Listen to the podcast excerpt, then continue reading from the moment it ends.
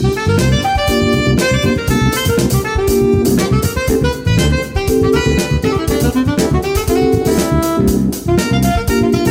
さんこんばんは。今日は雇用統計の発表です。この夜をリスナーの皆さんと一緒に過ごしましょう。本日のゲストはソニーフィナンシャルホールディングスシニアアナリストの石川久美子さんです。よろしくお願いいたします、はい、よろしくお願いします。そして FX プライムの小杉団長、はい、よろしくお願いします。ノーディー。よろしくお願いします。あのうちです。よろしくお願いいたします。雇用統計だけどのんびり始められるのは冬時間になっていて午後10時30分の発表だからでございます。それまでゆるゆるとお届けしてまいりたいと思います。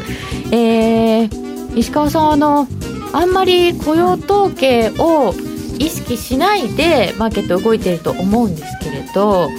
まあドル円についてはそんなに動いてないですかね。特にドル円動いてないですね。まあ、しょうがないんですよね。あの今までそのなんで雇用統計がこの何年にもわたって重要だったかっていうと、はい、雇用統計を見てじゃあ次の金融政策どうなるっていうふうに占うための指標としての雇用統計だったんですよね。だから結果が良ければあ次は利上げじゃないかとか結果が悪ければ利下げじゃないかとかそういうところにつながってたんで重要だったんですけどもう今は2023年まで利上げしない世界ですよね、うん、金融政策動かさない。動かさない、まあ、だから悪い状況が続けば追加緩和あの資産の買い入れ規模は増えるけれども、まあ、そそのそれって雇用統計じゃなくてもコロナとかいろんな状況を勘案しての、うん、えーと、と政策なので正直言って雇用統計だけじゃないで他の指標もそうですけれどもこの指標で金融政策とか何かが動くっていう気持ちにつながっていかない連想につながっていかないので、うん、何が発表されてもマーケットはのんびりしてしまいますよね。とりあえずでも一応雇用の状況アメリカの経済状態は チェックいたしましょうということで、えー、雇用統計の発表10時30分まで、えー、ぜひぜひご覧ください、えー、YouTube のチャット欄でご意見ご質問受け付けております、えー、取り上げてお答えしていきますよ。みんなで一緒にトレード戦略を練りましょう。それでは今夜も夜トレ進めてまいりましょうこの番組は、真面目に FX、FX プライム by GMO の提供でお送りいたします。さて、それではその雇用統計の予想あたりからちょっと見ていただきたいと思います。はい。えーと、今回は、まあ、非農業部門雇用者数が47万5千人増、はい、で失業率が、まあ、6.8%と若干えー、良くなるっていうような予想平均ですね。で平均時給前月比プラス0.1%で、これは前月と同じ。で、前年比だとプラス4.3%というところですね。で、労働参加率は61.7%で横ばいになるでしょうというような、まあ、予想平均となっています。ということは、まあ、そんなに大きく動く予想はないけど、悪くもない。そうですね。ただまあ、あの、まあ、ちょっとコロナの話なんであれなんですけど、正直、その、最初のコロナの初期に、アメリカ合計で2000万人ぐらい雇用が減っていて、まだ、あの、今の時点でも、えっ、ー、と、1000ちょっとですか、1000万ちょっとぐらいの人しか、あの、雇い直されてなくて、それも、しかも雇われていても、あの、不完全雇用率12.1%ですね。これだけの人が、あの、本来の自分の仕事じゃないと思ってるようなものを不本意な、まあ、就業してるわけですよね。2ページ目のところを見るとよくわかりますが、はい、まだ失われた雇用、そんなに戻ってないよというのが。そうなんですよ。はいこれだけ一回減って、まあ、ちょこちょこ戻ってもなかなかねっていうのが、まあ、正直なところなんですよね。で、かつ、足元ちょっと、右側のところが足元すいません、私これ、タイトルが先進国通貨の推移っていうのが書いちゃってるんですけど、間違いで。これ、ISM の製造業と非製造業の雇用指数なんですよ。中身ですね。はい、中身です。はい。そう、あの、ISM 見たときに、あれ、50割れって思いました。そうですよね、うん、で特にやっぱ製造業の方が50割れて雇用指数も割れてきちゃってて、うん、で非製造業、まだ50の上乗っかってるんですけど、はい、これ、11月分で、こっからですよ、アメリカの感染拡大のによるロックダウンが、どんどん影響がここから出てくるので。うんもう今、カリフォルニアとかももうほとんど店開けられないような状況になりそうなんで、またそうなんですよね、はい。うん、もうこれでまた多分非製造業の方も雇用指数はもう落ちてきてしまうと思いますから、やっぱりですね、なんか回復基調にあるとはいえ、ちょっときな臭いなという気はしてくるんですよね。ん。なんかその製造業の雇用のところも、なんか生産はしたい、受注は入ってるけど、なんか工場とかでも感染者が出ちゃうと、ライン全部止めなきゃいけなくて、周りの人たちもみんな休業状態になるとか書いてあって、なんかあんまりよろしい話ではないよねって思いましたうんですね。ね。で、こんな状況の中ですよね。えーこれ、こんな経済状況の中で雇用統計の予想が63万人ぐらい増えるよあそれ前前回ですね。47万人。ぐらい47万人ぐらい増えるよという状況ですが、えーこんな中で今、ドル円って全然動かないよね、特に動かないよねってお話でしたけど、はい、全然動かないんですね。でなんで動かないかっていうと、えっ、と、もうリスクオンオフの相場になってしまった時って、はい。低金利の通貨を売って、あの、高金利、高利回りの資産を買うっていう、いわゆるキャリートレードがメインになってくるんですけれども、昔はあドルと円って金利差も結構あったんで、リスクオンの時は円を売ってドルを買うっていう、普通にキャリートレードの中でもドル円相場動いてたんですけれども、今はね、あの、アメリカドルもゼロ金利です。ということで、ということで、えっ、と、ドルと円の名目実行レートを、あの、今年のコロナ後ぐらいから出してるんですけど、3ページ目なんですけれども、3ページ目ははいい。もう、ほとんど同じように動いてますからね。うんはい一緒だわ。そうなんですよ。こうなると、やっぱりドル円相場って動き出ないですよね。ドル売りなんだけどね。そうですよねド。ル売りなんだけど、円も売売られてられてるから。はい、だからその日によってドル円相場だと、ドル売りが、ディスコーンの時にドル売りが強く出る時と、円売りが強く出ちゃう時と、もうまちまちで、最近、ドル売りが強く出る場面っていうのも増えてきましたけど。はい、ただまあ、値幅めちゃくちゃ小さいですよね。でもなんかちょっと長めに見ると上値は確実に切り下がってるっぽいので、うん。トレンドは出てんのかなっていうふうにも見えるんですよね。じわっと効いてはきてますよね、やっぱりアメリカの、その、もう巨額のマネーの供給っていうのが。戻って高値がちょっとどんどん戻りづらくなってきて、ね。叩かれやすくなってますよね、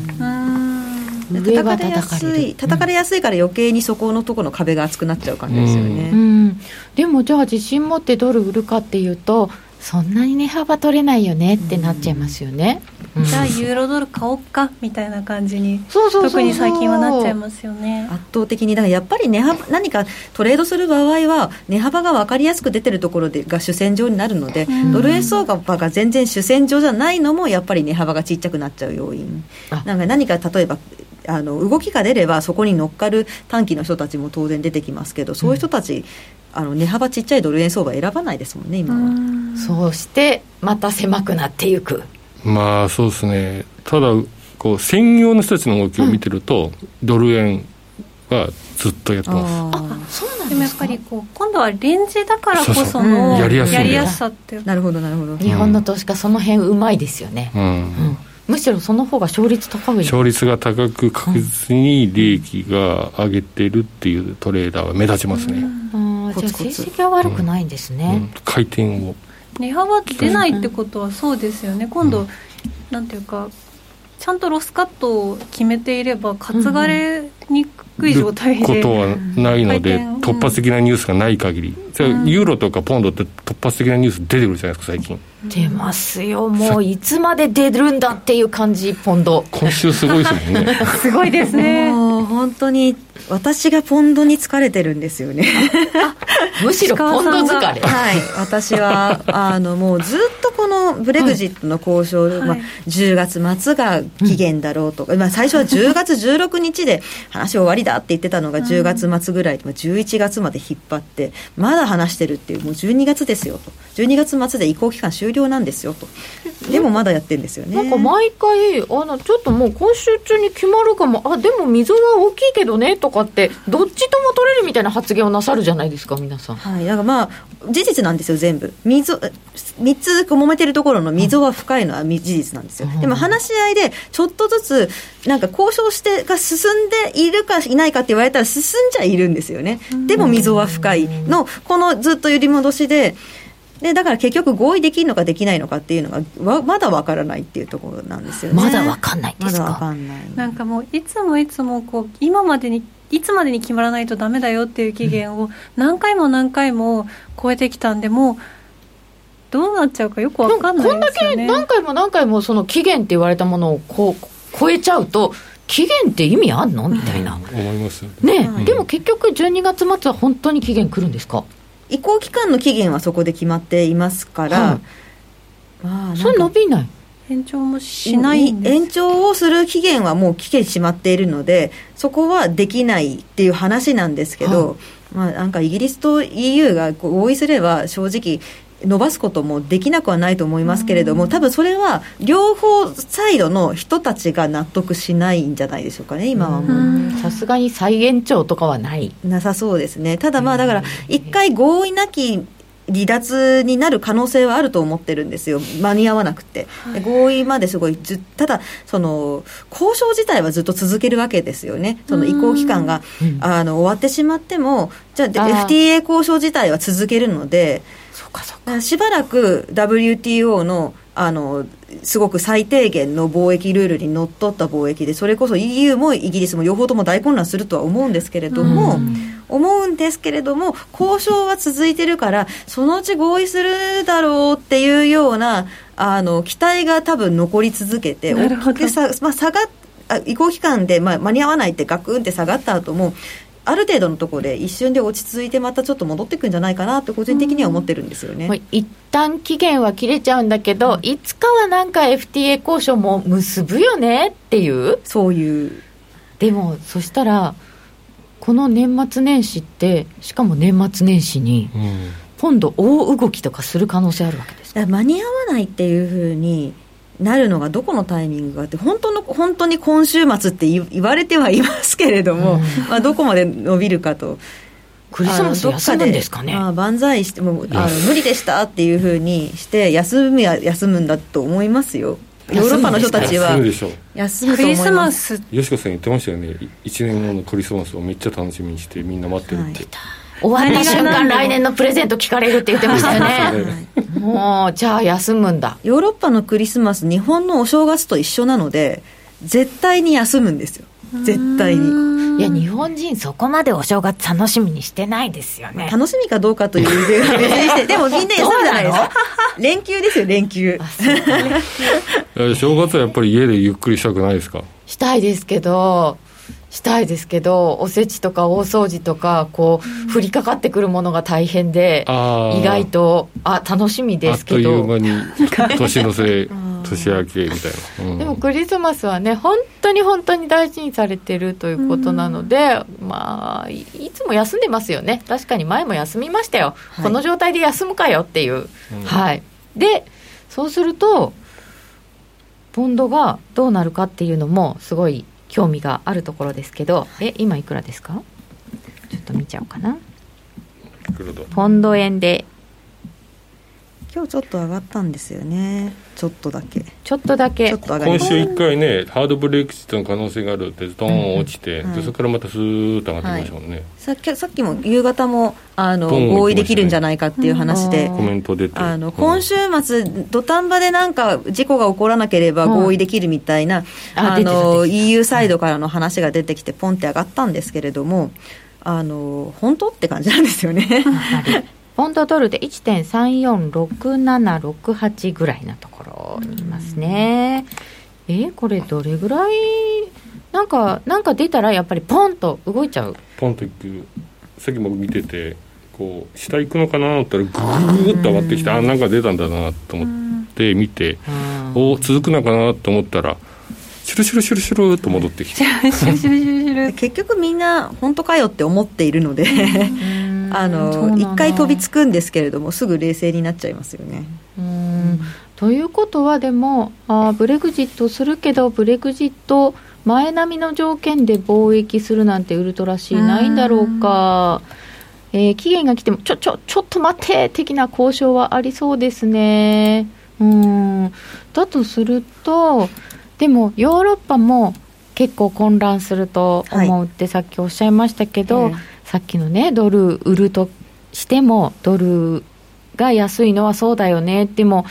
じゃあユーロドルでいいかってユーロの方にもそれあるわけじゃないですか。だ不思議なのが EU とイギリスの交渉がうまくいかないっていうふうになった時に、うん、ポンドドルとかって結構動くんですけど、うん、あんまりそれにつれてユーロドル動かないんですよね。ね。はい、だからあんまりマーケットの方がまだユーロ圏の大きな問題になるってところにピンときてない可能性があるなと思っていて、まあ、だからじわじわファンダメンタルズに多分効くと思うんですよヨーロッパの。あのノーディールになってしまったら。ただあのすぐそのユーロ相場を直接動かす要因として意識されていないがゆえにあんまりユーロドル相場には関係ないようには思いますね。あそうなんですね、はい、なんかドル安の受け皿に完全にユーロドルがなってるからずっと綺麗に右肩が上がって綺麗ですよね。ずっとあっという間に1.2超えちゃったんで。1.2超えて21台だもんね、うん、そうなんですよね。ユーロえっとこの間1.2に前回乗った時はレーンさんかなんかが突然そのその瞬間に喋り出してちょっと抑えられたかなっていうイメージがあったのでどどうなんですか？次言わないんですか？いやまあだユーロもあんまり上がってしまうとやっぱりヨーロッパの製造業、まあ、ドイツなんかは特にそうですけれどもここの景況感にてきめんに悪いあの逆風になってしまうのであんまり上がるの嫌なんでしょうけれども、ただまあだから今のユーロがまだ1.21とかなので、1.25とかになると過去結構ユーロ圏の方が嫌がって出す水準なんですけど、もうちょっとあるかなっていう感じはするんですけどね。はい。でもなんか欧州圏もデフレですよね。そうですね。ドイツの CPI がすごい下がってて。ドイツは付加価値税を引き下げたからだって書いてはあったんですけどそうですねそこはありますね、うん、はい、でもそれだにしても0.7ずいぶんなマイナスですよねって思って見てて、日本から見ているとすぐデフレ化するじゃないですか日本って、うん、そうなっちゃうと抜けられないんだよ大変だよってヨーロッパを見て思っている私なんですけどまあ、物価はもう正直そのディスインフレ傾向っていうのは世界的に起こっていることなので、ヨーロッパだけじゃないですね。まあ、そうですよね。物の値段非常に難しいですよね。その物価を計測する時のその中身何でやってるかっていうとやっぱりそれってあの牽引するものって本当は本来時代によって変わっていくはずなんですけれども、うん、なかなかそこのパラメータっていじれないですよね。いじるのに結構なんかな品目がどれぐらいの割合でどう入ってるかっていうのをいじるのにも時間がかかるので。統計的にね、はいそれはあります、ね、そうなんですよね。だからた例えば日本でもお菓子とかの袋、お菓子はあの例えば100円のお菓子があったとしてずっと10年値段変わってなくても中身の容量少なくなったりとかしてますよね。本当はインフレなんですよ。うん、だけど、なんていうか、そういうお大まかな数字に出てこないっていうところはやっぱりありますし、あ確かにね、地区は小さくなったもんね。確かにね、うん、そう。結構なんかああの時と違うみたいにショックになる商品多いですよね、うん、前は3本入ってたよねとかね。そういう身近な食品とかは上がってんですそれはインフレな金額にはあんまり反映されにくいとかっていうこともあるそうですね。ちょっと私もあの細かいところどういうふうにやってるのかっていうのは分かんない分かんないんですけれどもただやっぱり例えばですよあの昔は辞書みんな買ってたけど今みんな買わないでググググってるじゃないですか。あ確かにネットで済んじゃいますよね、はい、辞書買わない世界ですよね。だけどその物価の中にはちゃんとそういう本もあの物価の物なんというか辞書なんかも含めて本のもの値段とかっていうのももちろん入ってくるし、はい、でじゃあインターネットでそういうなんていうかサービスを厚くしてるところっていうのがどれだけ物価に乗っかってるかっていうとお金発生してないんでそんなにうまく乗らないんですよね。そうですね、はい、本当ですねね。お金が流通しない口座同士のやり取りに終わっちゃうから。い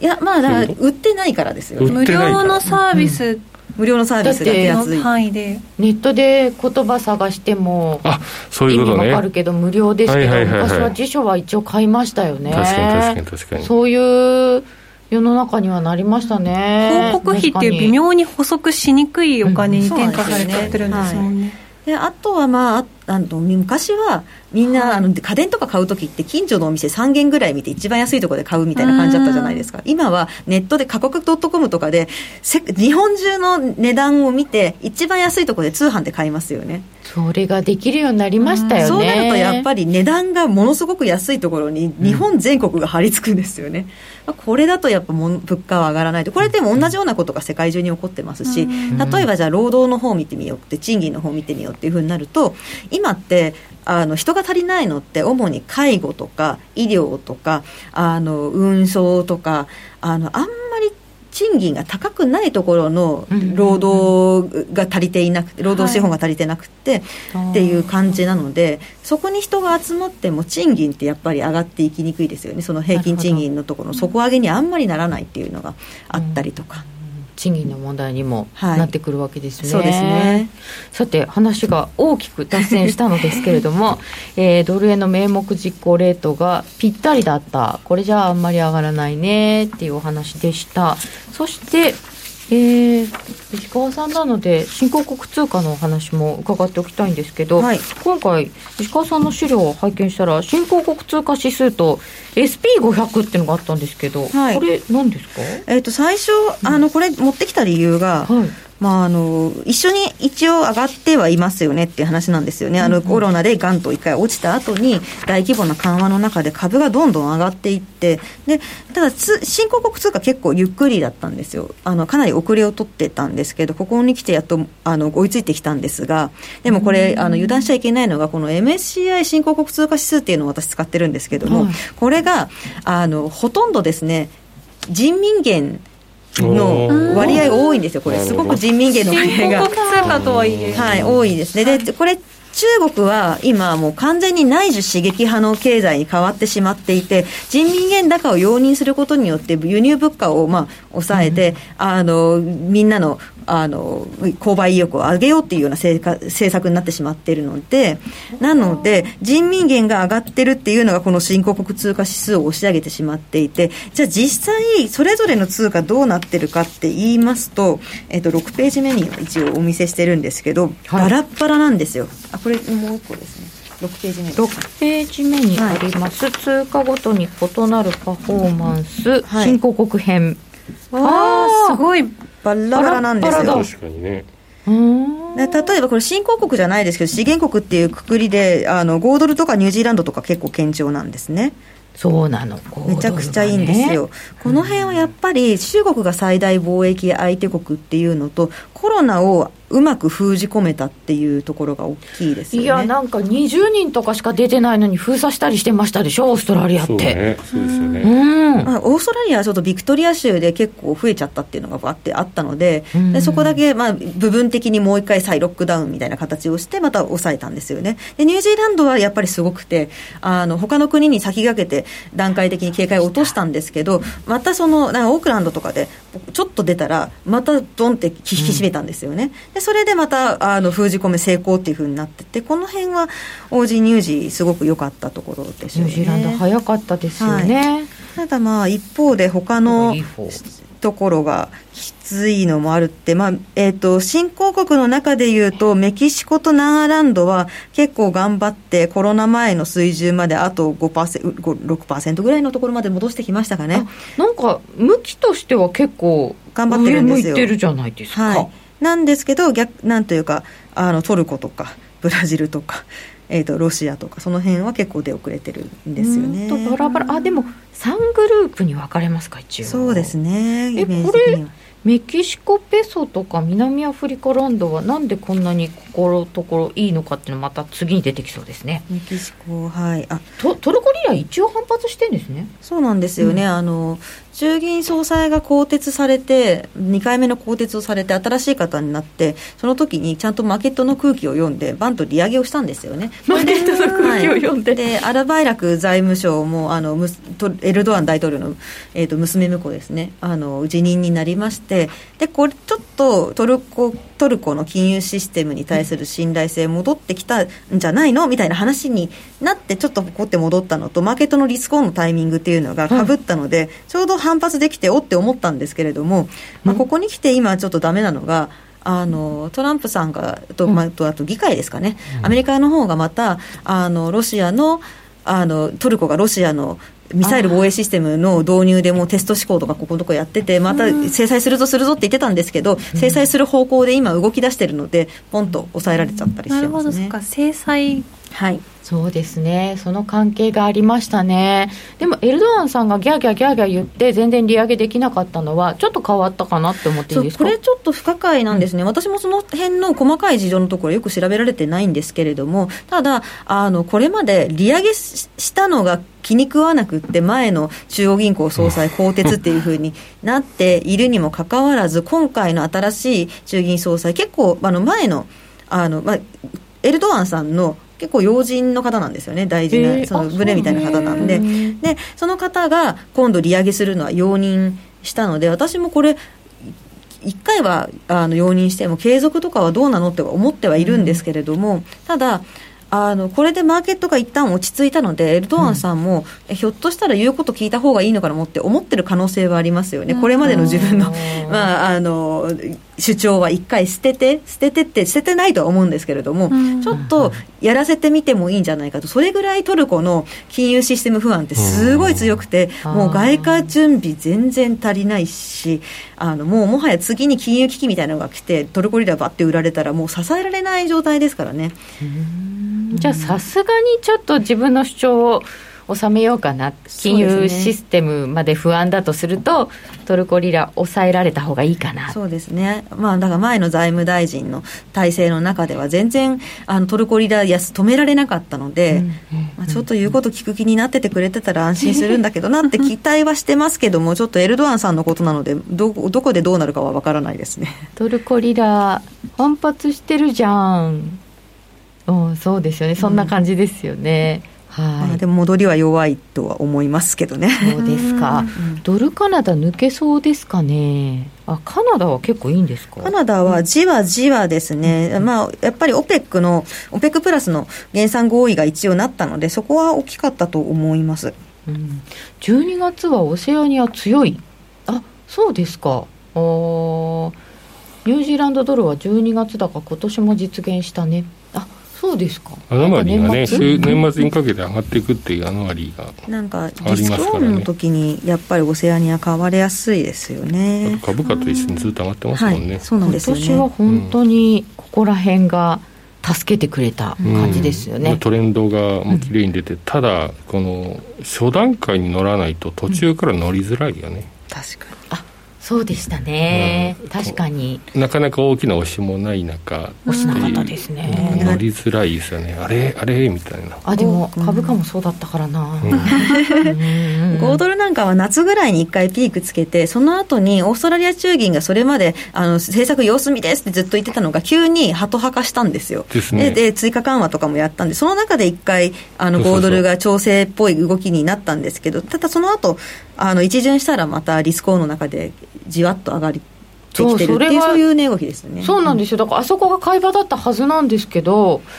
ああなると人相場終わっちゃったのかなっていう気にそうですね傾いちゃうよねマインド的にね。だから戻り売りなのかなと思ってたらどんどんどんどん上がっていくから多分売ってる人で踏まされてトレンドになってったって感じですね。そうですよね、だからまあどっちかっていうと出遅れてたニュージーの方がチャンスだったっていう感じはしますよね。なるほどね。うん今となってはっていうところではあるんですけど。確かになんか ニュージーランドはあの主要なものが入荷のあの乳製品ですね。乳製品だから鉄鉱石とかと違ってなんかこう日持ちしないしみたいなこと言ってたけど出遅れた分買いやすかったんですね。入荷もちょっと戻ってきてるんですよ。じわっとここのところ上がってきてるのでただそれ以上に正直鉄鉱石の価格が最近わっと上がってるのでそうするとあのもうニュージーランドドルの方が上げ幅大きいっていうようなフェーズは一旦一巡した可能性もあるかなとは思うんですけれども、ただまあニュージーランドの方は、あの、これまでずっと必要ならマイナス金利だってやるんだみたいなことをずっと中銀が言ってたんですけども、うんはい、やるんだやるんだっていう割には、や、なんかそれ以上に議論あんま進んでないよねって最近マーケットの方が、あの、思ってきてしまって。あなるほど、はい、でかつそのコロナもあのロックダウン解除できるぐらいにはあの抑えられてしまってるのでこれついマイナス金利はやらないんじゃないのっていうムードがわっと広がったのがここのところのニュージーランドドルの押し上げ要因の一つにもなってたんですよ。えー、ニュージー買いにくい要因の一つでしたよやっぱりマイナスって言ってるもんねっていう。と比べると5ドルかな、うん、だったんですけど。確かに確かに。ああ言ってるだけでやらないんじゃないっていう雰囲気が、で、オーストラリアの方は相変わらず、必要なら追加緩和やりますって、はい、まあ、どっちがハト派かって、正直きも、わからないんですよね、あのオーストラリアも買い入れ増やすよとかって言ってますけれども、うん、じゃあ、イードカーブの、イードカーブのコントロール対象、今、3年もの国債の利回りになってますけど、それを5年とか10年とかにあの増やすんじゃないのっていうようなマーケットの一時期の期待っていうのは、うん、いや、それはまだ考えてないよって、ピチャッと否定したりとかしてるんで、ん。なんか、あのどっちも言うだけで、様子見ムード様子見のスタンスだよねっていうのは、まあ、変わらないようにも見えますね。中銀に関して言うと、うそうなんですね、えー、新興国通貨についても伺ってまいりました、えー、この後先進国通貨のお話もしていただきたいと思います。それではここで一旦お知らせです。約定力と低スプレッドで選ぶなら最大50万5000円口座開設キャンペーン実施中の FX プライム by GMO。人気のハイスピード注文は待ち時間なしの連続発注を実現。サクサクお取引いただけます。ポジション全決済、土点注文にも対応だから、スキャルピング取引やスキマトレードと相性抜群です。トレード情報もやっぱりプライムで決まり。株式会社 FX プライムバイ GMO は、関東財務局長、金賞第259号の金融商品取引業者です。当社で取り扱う商品は、価格の変動等により、投資額以上の損失が発生することがあります。取引開始にあたっては、契約締結前交付書面を熟読、ご理解いただいた上で、ご自身の判断にてお願いいたします。詳しくは、契約締結前交付書面等をお読みください。お聞きの放送はラジオ日経です。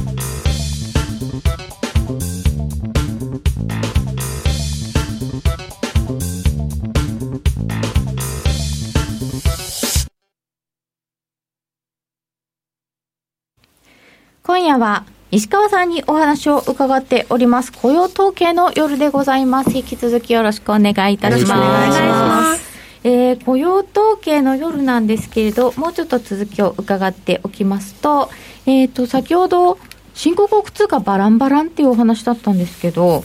新興国以外先進国の通貨はどうなんですか、まあ、ヨーロッパ通貨とか、まあ、円とか、まあ、はあのタイドルでどれもじわっと上昇し続けているんですよね。これは一緒っぽいですよね。そうなんですよね。まあ、だから何が起こってるかっていうと、結局大きく見ると、そのコロナいつまで続くかわからない。本当にまあ、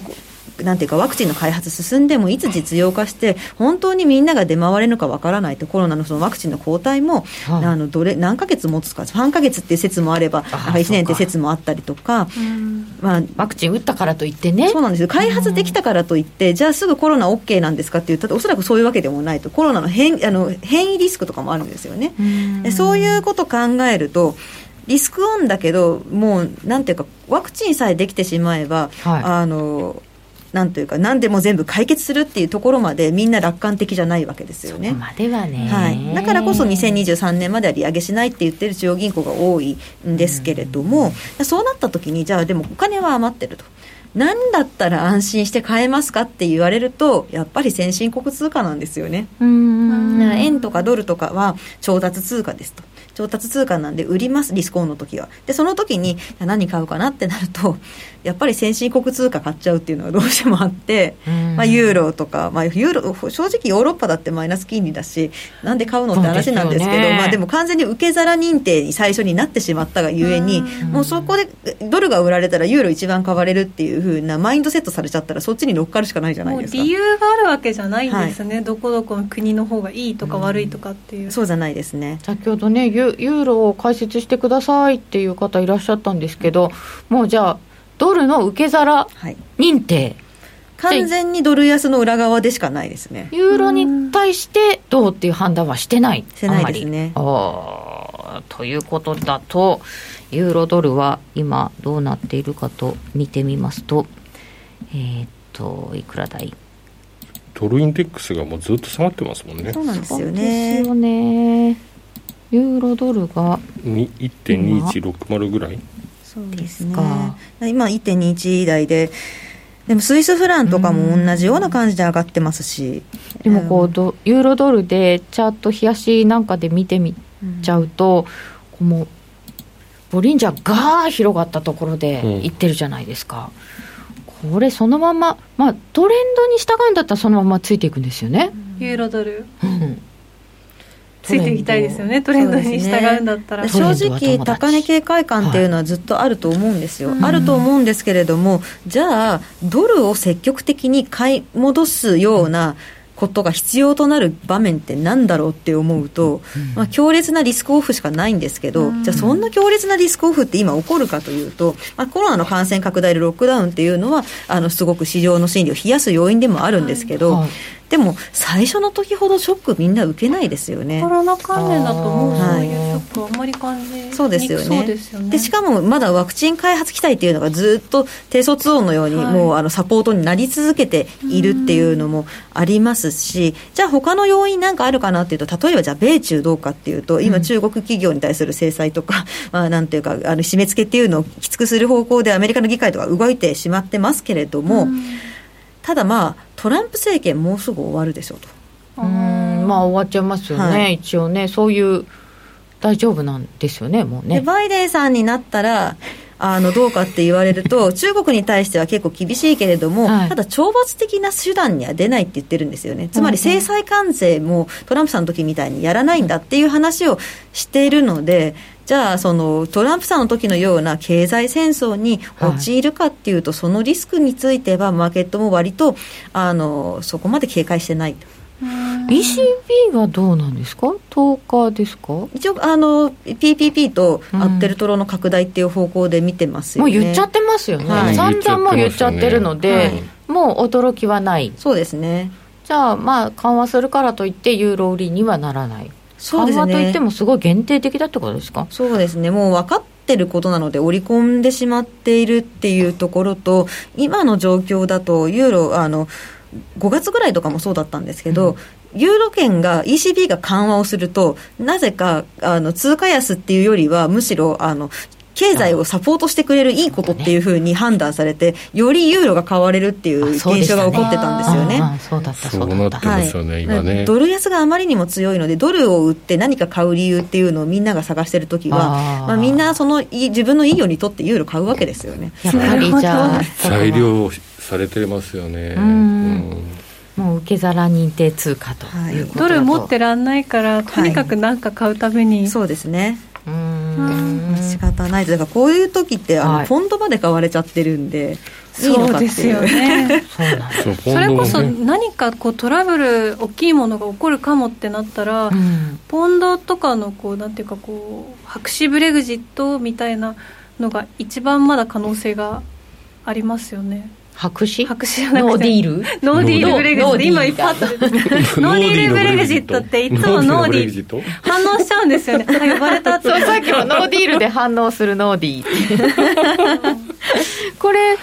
本当にそこまでなんかあのポンドとかまで買われちゃうぐらいドルが安いにしてもドル円ではあんまり動けない、そうですね。はいまあ、今はそうですね、はい、もう本当に他の先進国通貨に比べるとやっぱり調達通貨としての歴史があまりにも長いですよね。でやっぱりそのあの関わってマーケットに関わってる人ってあのアメリカにいる人たちとユーロ圏にいる人たちがやっぱり多いですよね、うんうん、あとって後のところってみんなそれぞれの国が通貨持ってるわけじゃないですか、うん、で流通量自体は日本円5%ぐらい取引量の中で占めたりとかしてるんでそんなに少ないわけじゃないんですけれども、やっぱり圧倒的にユーロドルとかのマーケットに比べると、まあ、ボリューム違うので、でユーロはあのユーロドルのマーケットの中で付随する感じでヨーロッパ通貨なんかは取引されちゃってるからあの同じように動けてはいますけれども、もう円ってなるともうかなり厳しい今年の値幅はどれぐらいだったかというのを持ってきていただきました、はい、なんか私去年まで？3年寝太郎ずっと動かないで。て今年も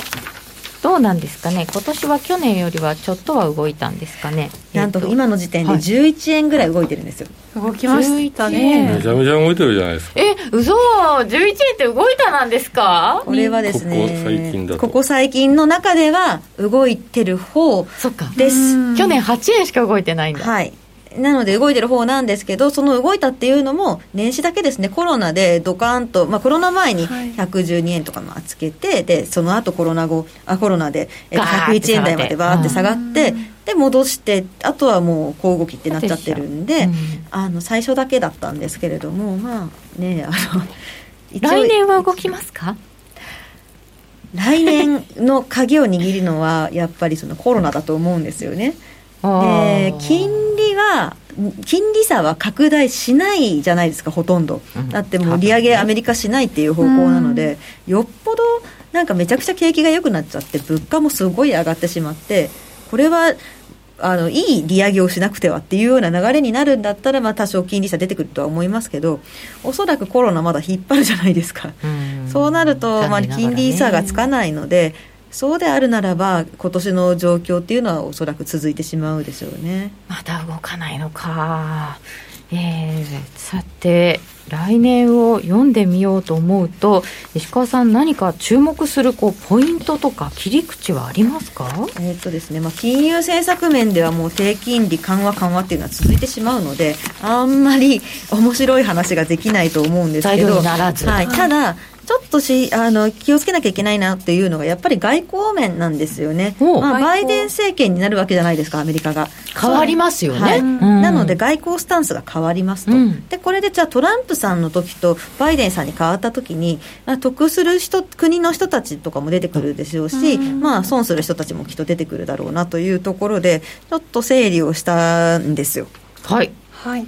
そうすると、まあ、一番最初に思いつくのが、トランプ政権の時に貿易戦争とか、ふっかけられた国っていうのは、あのそのバイデンさんのもうちょっと国際協調をなんとか優先するというようなスタンスを、によって、あの逆風が弱まるっていう部分が出てくるんですよね、でそうすると中国にとっては当然よプラスに働きますし、はい、ヨーロッパとかもそうなんですよね。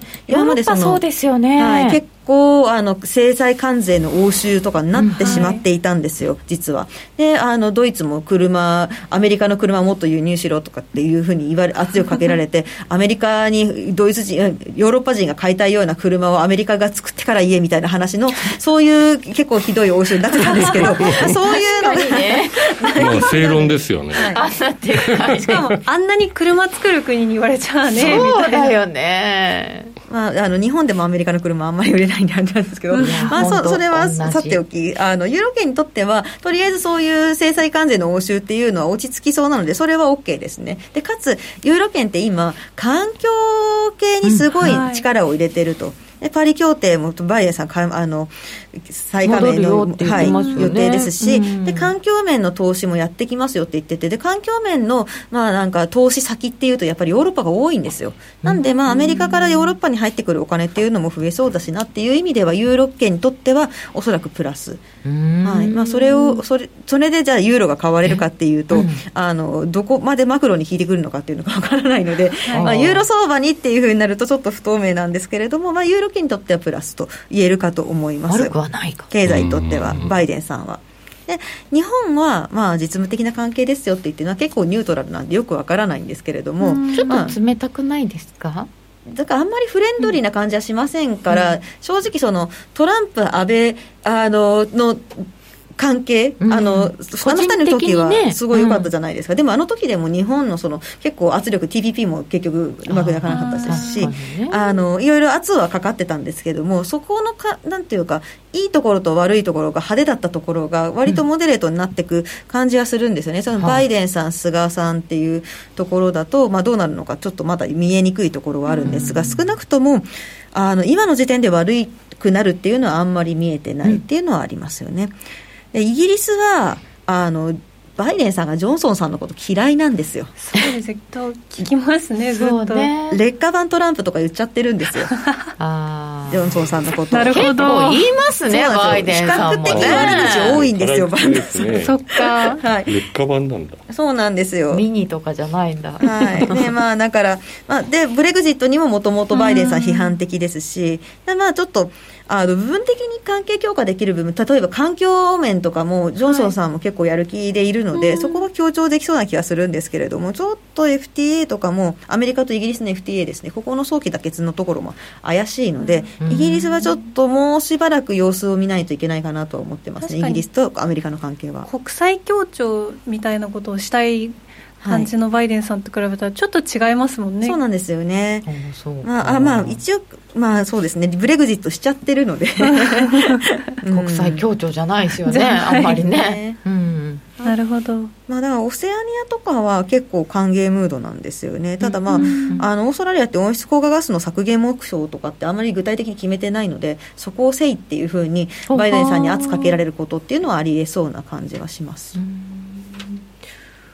カナダが丸ですよ。一応あのカナダとメキシコ、この2つはあの新ナフタ、自由貿易協定ですね、うん。北米の自由貿易協定の時にトランプさんにひたすらいじめられてたので、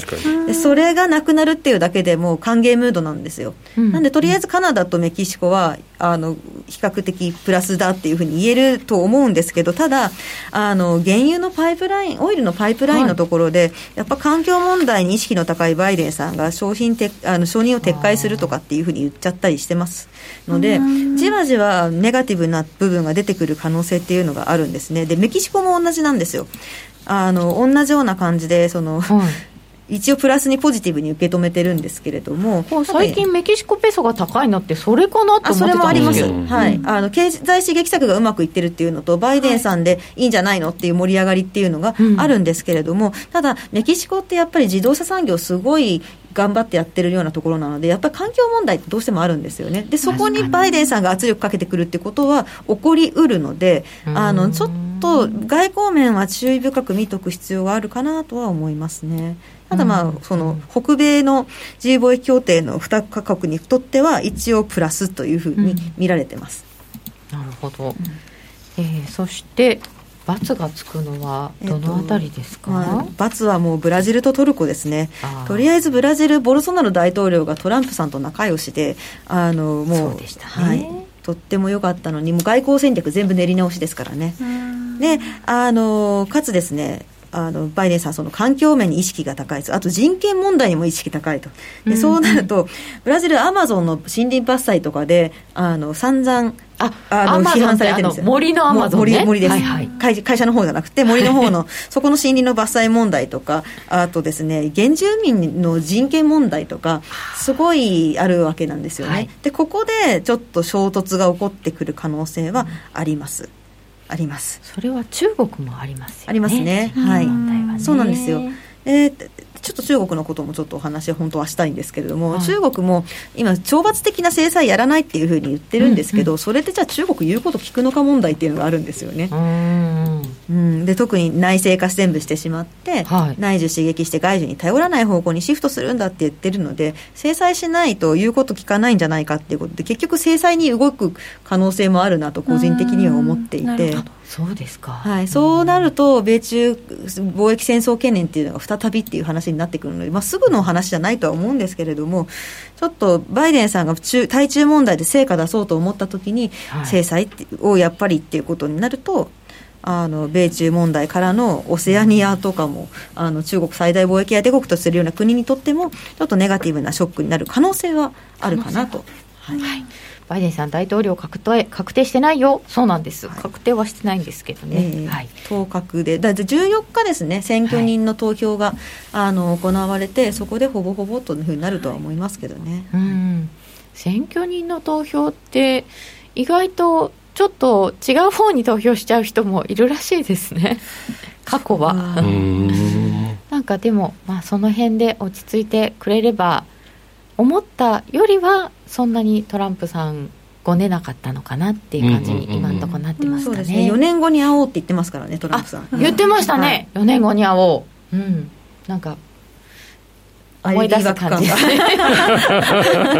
それですね、はい、そんな感じしました、はい、さて、えー、ではこれで今後はバイデンさんになるよということに気をつけて、えー、ちょっとドル円なんかも見ていかなきゃいけないということになりそうです。さてでは足元に戻ってまいりまして雇用統計の今日は10分後予想をしておきましょう。動くんですか？今回。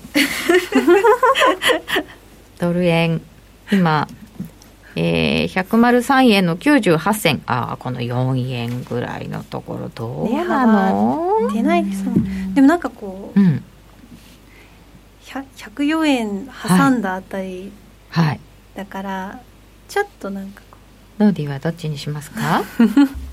そうだこれ5分後でしたっけ？10分後でしたっけ？10分後10分後だから22時40分22時30分から22時40分でですよ。上下横だと単調は上ですよね。いやね僕ね今日下のような気がする、ね、え珍しい。え何ヶ月ぶりですか？何年ぶり？いや何ヶ月ぶりなんだけどなんかずっと雇用もいいし、はい、失業率はまあ予想より改善されてるっていうのが続いてるんですよ、はい、今の流れでもしかしたらこれ両方とも予想下回ってみたいななるとドル円下行くんちゃうかなあそうですと思っててちょっともうちょっと戻りが今日あるかなと思ったらなかなか戻ってこないからやっぱ売りたい人多いなっていう。私は直前の逆に行くっていうふうに割と思ってたんですけど。直前が全然動いてないんですよ。直前が動いてい。や今日値幅がそれこそ40ピップスあります、うん、40ピップスぐらいだからちょっとどこまで動いたら上でどこまで動いたら下なのかちょっとなんか設定が難しそうですね。今まで、はい、え？10ピップスぐらいにしてたんでしたっけ？なんとなく10ピップスぐらい。超小さいですよねそれもね。そうそうそう。10ピップスでも 1, 1分足で見てたらめっちゃ動いてるように見えたからね。そう爆上げ。爆上げ、ね、爆上げ。大体20ピップスから40ピップスぐらいしか動かないんだよね最近ね。そうですね、うん、昔はねみたいになっちゃいますよね。なんかね100ピップ当たり前みたいな感じだったんですけど。ゴンゴン動いたのに、うん、あほら単調が下だと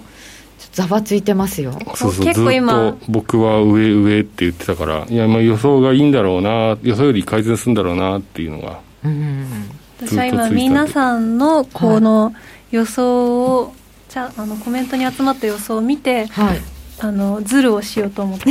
横とか。え皆さんの予想もじゃあ書き込んでください。石川さんは今回は結果としてはどうどういう結果になりそうだと思いますか、市場予想並み？うんそうですね、だからあ、まあ、市場予想並みでいいのかな、もうちょっといいかもしれないと思ってるんですよ、ぎりぎり、来月からは私、だいぶ弱くなりそうに思ってるんですけど、今月まではぎり、発表分までは持ってるんじゃないかなって思うんですけれども、はい、ただ、その場合のリスクオンになった時足元だとドル売りの方が強く出ちゃう可能性もあるなと思っていてだから結果が良くてドル円したっていうことが 起こりうくなって思ってます。ああなるほど、はい、そうか。え微下上横上と見せかけて下団長と同じで下。下上。みんなの予想の逆だね。上横右。右。確かに右に行くよね。確かにね。左にはいかない。そうですか。私あんまり動けないかなと思って横っていきたいと思います。ので決めた？これちょっとじゃあじゃあ上で。上で。いやでも本当になんか雇用統計トレードもできなくなりましたね。できなくなりましたね、で今日僕、ツイッターにも書いてたんですけど、大体ここ最近の雇用統計って、動いて、まあ、上がっても下がっても、その分、幅を失う動きが必ず出るので、幅を失う。上が 20, 20上がったら20下がってくる、30下がったら30戻ってくるっていう年運が続くんで、トレードするなら、多分そこの方が硬いかな。と思って見てます。動きが一巡した時に反対の動きそうそうそうそうそう。大体それが今だと11時台から出てくるから。もう午前。あ、じゃ間違えた。午後、午後の11時、あ、そうそうそう。10時半に出て、一旦どっちか行って、戻ってきちゃって、11時ぐらいからの方が普通に動く。そうそう、そこから12時とかロンフィクに向けて動いていく。っていうそっちの方が多分やりやすいかな。ロンドンフィキシングっていうの？うん。ロンフィク。ロンフィク。皆さんロンフィクっておっしゃいますよね。ロンバケみたいなね。なんかちょっと照れちゃうからまだ言えない。ロンロンフィロンフィク。言ってますよね。最初何事かと思いましたねロンバケ分かる人が今ちょっと少なくなってるかもしれない完璧スルーされたもんそうですよね 分かりますよちゃんと うん、そうなんですよね。上かな？逆張りの倍返しだ。えー、上のあと1時間後は横。ワープして横ばい。ワープして横停止って何ですか？停止って。いやえ、ノーディ結局何？上上上で。みんなよ、あれみんな下、横。下下横上。いい感じ。石川さんも下ですか？はい。そうですか。リスクオンドル売り強めみたいな。下下横上と出てまいりました、えー、現在は103円の99銭。こうなんかどうなんだかねっていう値になってますよ、えー、それではここで一旦お知らせです。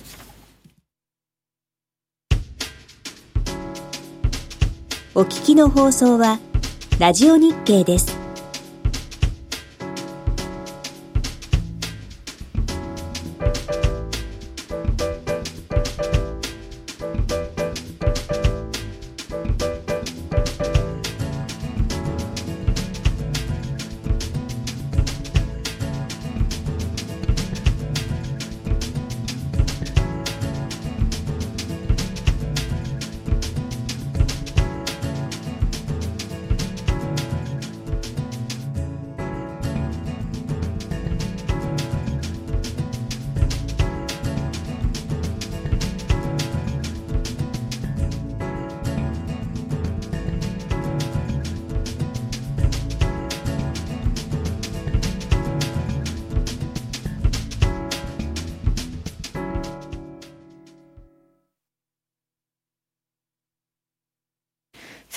最後、あまり時間がなくなってましたが、えー、一番の注目通貨は石川さん、何ですか？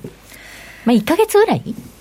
年内 ?4 月まで？3月まで？3月末まで。あ3月末、まあ、そうすると、まあ、新政権の蜜月期間の中なのでその間だったらメキシコペソはちょっとねいいかなとは思ってるんですね。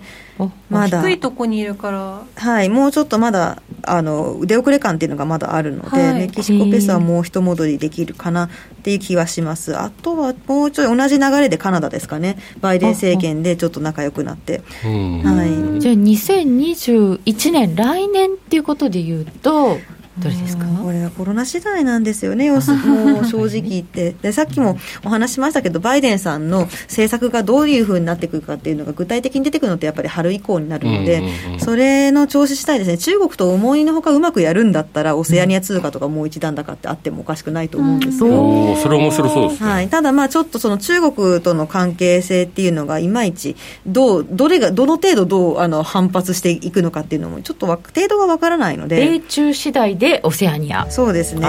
その辺もちょっと、はい、面白そうですね。いいですね。はい、えー、さて104円台にちょっと乗せたぐらいのところで雇用統計を待つ感じになっております。さて皆様の予想はいかがでしょうか？この番組は真面目に FXFX プライム by GMO の提供でお送りいたしました。この後は雇用統計の発表 YouTube の配信での延長戦で詳しくお伝えしてまいります。石川久美子さんでした。どうもありがとうございました。ありがとうございました。小杉団長のディありがとうございました。ラジオをお聞きの皆様とはお別れです。よろしければ YouTube でどうぞ